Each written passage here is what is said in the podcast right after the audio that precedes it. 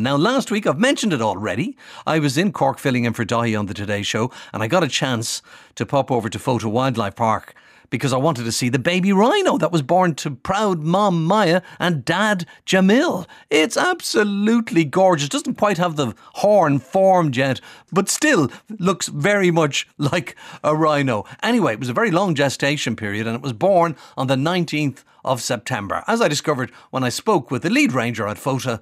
Aidan Rafferty. Well, uh, yeah, welcome to the, the Rhino House. Thanks very much indeed, Aidan. Um, you're all over the news at the moment. Not just you, not but just me, in no, general. No, I don't oh, should I say your rhino is all yeah, over Yeah, no the one's news. watching the news for me, uh, unless they're very sad. But they no, want to see the baby. yeah, the baby. Yeah, it's all about the baby at the moment. Well, tell so, us about the baby then. Uh, he was born September 19th the first baby rhino born in uh, of that species, greater one-horned rhino or Indian rhino, first one in the country. So Dublin Zoo have white rhinos. Um, so this is the first time we've had greater one-horned rhinos in the country. So he's the first Irish native rhino to be born here. Okay, now what's the difference for the benefit of me and the listeners? Uh, so the greater one-horn rhino, or as I was saying, the Indian rhino, they're Asian, and so their uh, historical range was basically the northern Indian continent, so from Pakistan right through northern India, Nepal, and to Bangladesh and across there, and that, that whole northern region. And white rhinos and black rhinos are African. Um, and then you have, so there's five species, then you have the Sumatran and the Javan, and they're incredibly rare and incredibly endangered. Okay. So we'll just climb through these bars here. There we go. Yeah, so with her, she's still quite protective, so we, we won't go too close. We, she has a bit of food in front of her now, so she's not so bad. But she does kind of charge at you and kind of um, try and encourage oh, you to stay back. Oh, yeah, here he is. Yeah. he's gorgeous, yeah. isn't he? He's stunning. He's absolutely, oh, absolutely beautiful. He's and staying very close to mom as well. Yeah, he will.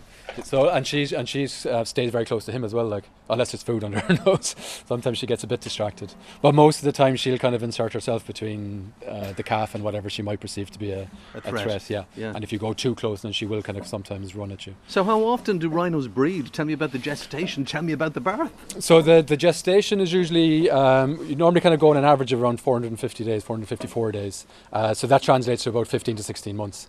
Uh, and obviously, you can kind of get That's a, a long time. It's a very long time, yeah, yeah. So and it's a long wait then as well for us, you know. And so especially you get especially anxious then towards the end. So we weren't 100% sure that she had caught initially.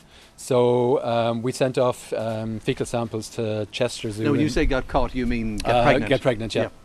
Yeah, so just using common parlance for the zookeepers. That's okay, yeah. Yeah, so yeah, so we weren't sure that she was pregnant. So what you do is you take fecal samples over the course of um, 30 days. You take a, couple, a sample every uh, three days, I think it was, and we sent that off then to Chester Zoo, and they analysed the hormones in that, and they can tell then from the increase in the in the hormones as to whether or not she's pregnant based on other samples they've done in the past. Mm-hmm. Uh, so yeah, so uh, we were pretty sure that Jamil had covered her. We mixed them in May of last year. Initially, what we were trying to do was mix them in the in the winter, and then you add the 15 months, and the hope would be that they calf in the spring and summer. So okay, you, so there isn't a breeding season per se. No, they can kind of breed all year round. So they they'll come into season kind of every 20 to 40 days. Um, so we had a chart with her, and we were tracking her estrus. So you, you tell by the males then whether she's in season or not. Right. So she'll start whistling herself a lot, and she'll start spraying urine, which isn't a common thing for. No, the, no, no. Just go back there, but you can tell by the males. You tell by the males how interested they are, and then you'll tell by her vocalization. Ah, I see what you mean. Okay. And the fact that she like so the males will spray urine quite a lot, but the females don't generally spray that much. But when they are in season, she will, and they're spraying that because that's the scent marker for the male. Okay. The male will come and he'll test the urine, and then he'll detect the the increase in hormones, uh, and then she'll he'll know that she's in season, and, and, so quite often if you have a male next door to her, he'll start to get agitated when he starts to pick up the hormones. So, right. so quite often the male will know before you know because he's picked up the scent in the and urine. so if you want them to breed, then you put them in the same enclosure. Exactly. Yeah. Now. Yeah in the real world that we live in, if you yeah. like, if you don't like somebody, you kind of brush him off. Yeah, yeah, Can she brush him off? What if she doesn't want to mate with him? If she doesn't want to mate with him, uh, things she can find him attractive. Yeah, well, things can get violent. Like, uh, and the, and the mating with these species can get incredibly violent, and a lot of it is down to the the age and the experience of the two participants. So if you get a very dominant male and quite a young female, then he can be overly aggressive at her, uh, or vice versa. Now these two, because they're both kind of nine, I think they're both nine at the time. It's very similar age and a very similar size and weight. But he had no experience as a bull, so it was his first time ever, and her first time ever being covered. So they were actually fairly okay with each other. They were quite gentle with each other. He spent a lot of time sitting down, which is common for the males, and then the female would spend a lot of time just poking him to get him up off his arse, Okay. And then, and then eventually like, he'll start to take interest, you know. Right. Um, and that can take a couple of hours. So like the, you can you can be sitting here. So like we would watch it Get all. on that sort of thing. Yeah, yeah. So we would have people positioned at a number of gates in case violence does erupt. Um, And what do you do then? Jump in between them and stop? No, no, you, you're a brave man. No, but you, basi- you basically have to close the gate as fast as you can if you get enough of a gap. Sometimes if they're running too close together, you just have to leave it and, and run. But if you can get enough of a gap and you have a worry, then you can close the gate. But most of the time, you're just leaving nature take its course. Okay. Unless it gets incredibly violent. So know. then he eventually will mount her. Yeah, and exactly, yeah. Impregnate her. And is it long? Is it all over in a minute? No, or- no, it's fairly fairly fast and fairly brief. Okay, and then, you, it's all over. And then yeah. what? He loses interest in. Basically, yeah, he'll just go back and sit down again. Okay, Yeah. and then, you know, what happens to her then? Uh, well, she will be in season probably for. It's usually about twenty four hours, and you might get a kind of a, a kind of a pre-estrus kind of where they're they're coming into season, um, and then maybe a small bit afterwards. But they're most fertile basically for about twenty four. But she hours. won't want to mate again, and he won't want No, to mate no, again. so- so after she- So he does it once and that's it. That's what I'm wondering. Yeah, well, we weren't there the evening, uh, so like we stayed here until about eight o'clock at night, and then we just left them together overnight uh, because we had seen no signs of any aggression. So we're not 100% sure how many times he covered. Oh, okay. I do think he covered her at least two or three times because it was his first time. He qu- didn't really know what to do with himself, Right. and so he missed quite a few times, and so we weren't 100% sure at which point he did manage to cover her. And but like I say, usually it's really really quick. Like if you look at a giraffe, and that's literally over in seconds. Right. Um, so like the a giraffe will, will mount a female, and as soon as he ejaculates, like that's he's gone, and then he's he's done for a little while. Then again, and then he might come back then in another kind of. So anyway, he goes minutes. off. He's no interest now. It's all over. Yeah, so now a- the work starts for her. Does she immediately start feeding up, or what happens? no, not really. To be honest, like you will not detect any kind of a change really Oh, okay. for for months and months, and you won't even see any size difference really. You know, so like you can see the weight chart is really how you definitely start to know. So you're going to see maybe by about the third trimester that weight is going to start increasing uh, as the the fetus grows in size. Then that's when you really kind of start to know when you start getting that kind of that curve and the weight is going up. You don't really tend to feed anything extra. The last thing you want to do with the pregnant female is get her too fat. Okay. Um, because then you're going to run into trouble when calving.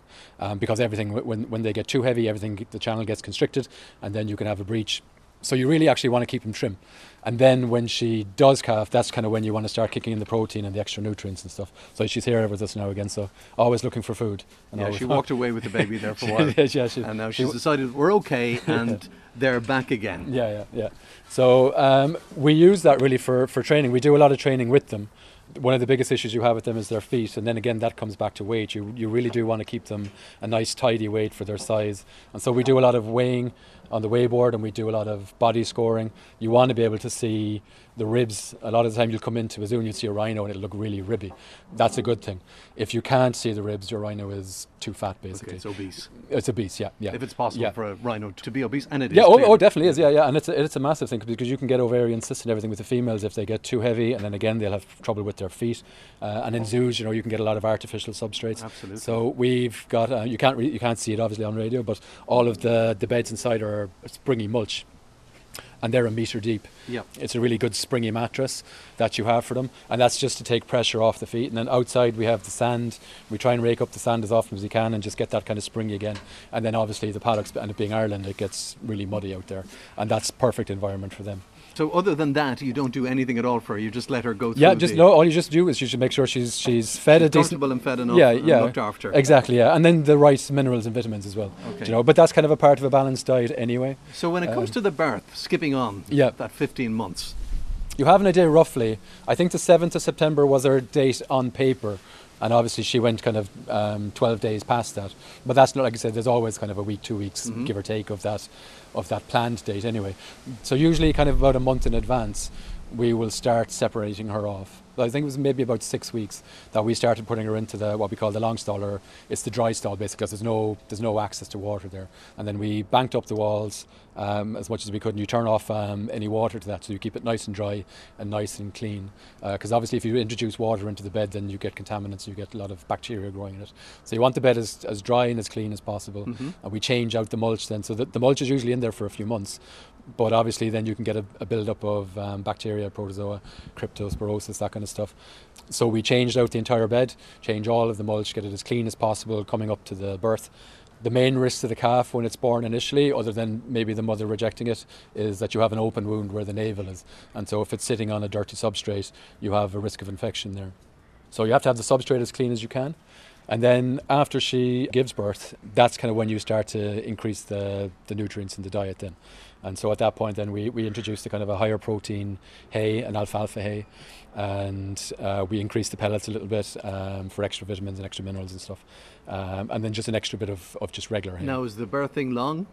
No, uh, so she she started showing signs probably around six in the morning. Mm-hmm. The initial kind of cramping started.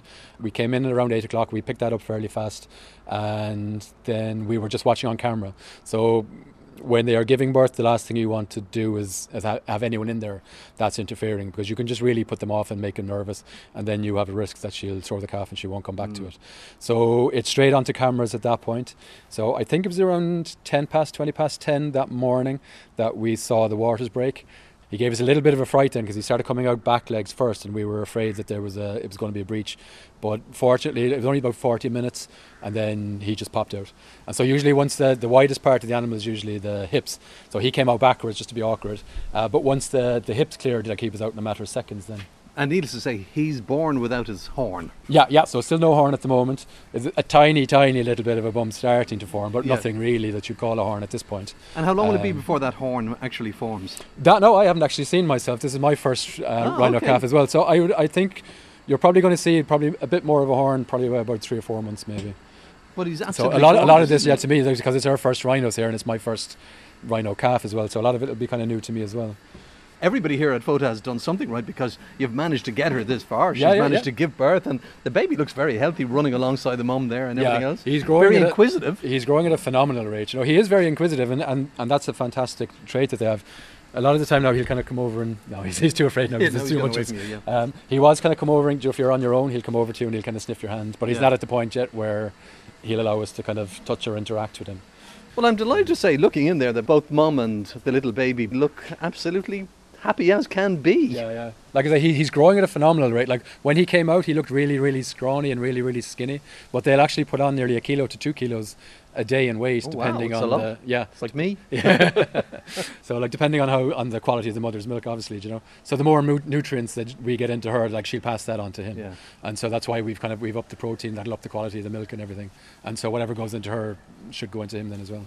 I'd Yeah, love so- to know what they're thinking. I really would. Yeah, it'd be amazing, isn't it? Yeah. But it, you know, it must be uh, like at that age and everything is new. He's only started coming out now for this week, really.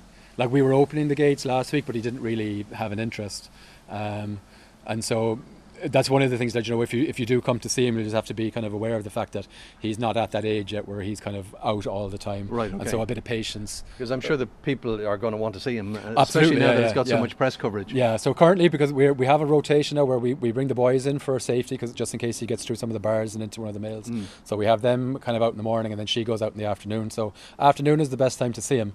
But like I say, it's just a case of having to be a bit patient sometimes because he's not always that interested in coming out, particularly if it's really cold, you know. So it was cold this morning, but I think because the rain is due now, it's after heating up a little bit. And they had a fantastic time out in the rain on Sunday, so we were all hiding and they were running around like mad in it and rolling around in the puddles. So he loved it. Well, it's my first baby rhino, and a delight Yeah. to see. Thank Yeah, you very too. much indeed, Aidan. No worries. Thanks for coming to visit. Yeah, it really was a treat to see that baby rhino. And it still doesn't have a name. If you go onto their website, you will be able to participate in naming the baby rhino at Fota Wildlife Park. All the details on our own website, rte.ie forward slash money. Okay,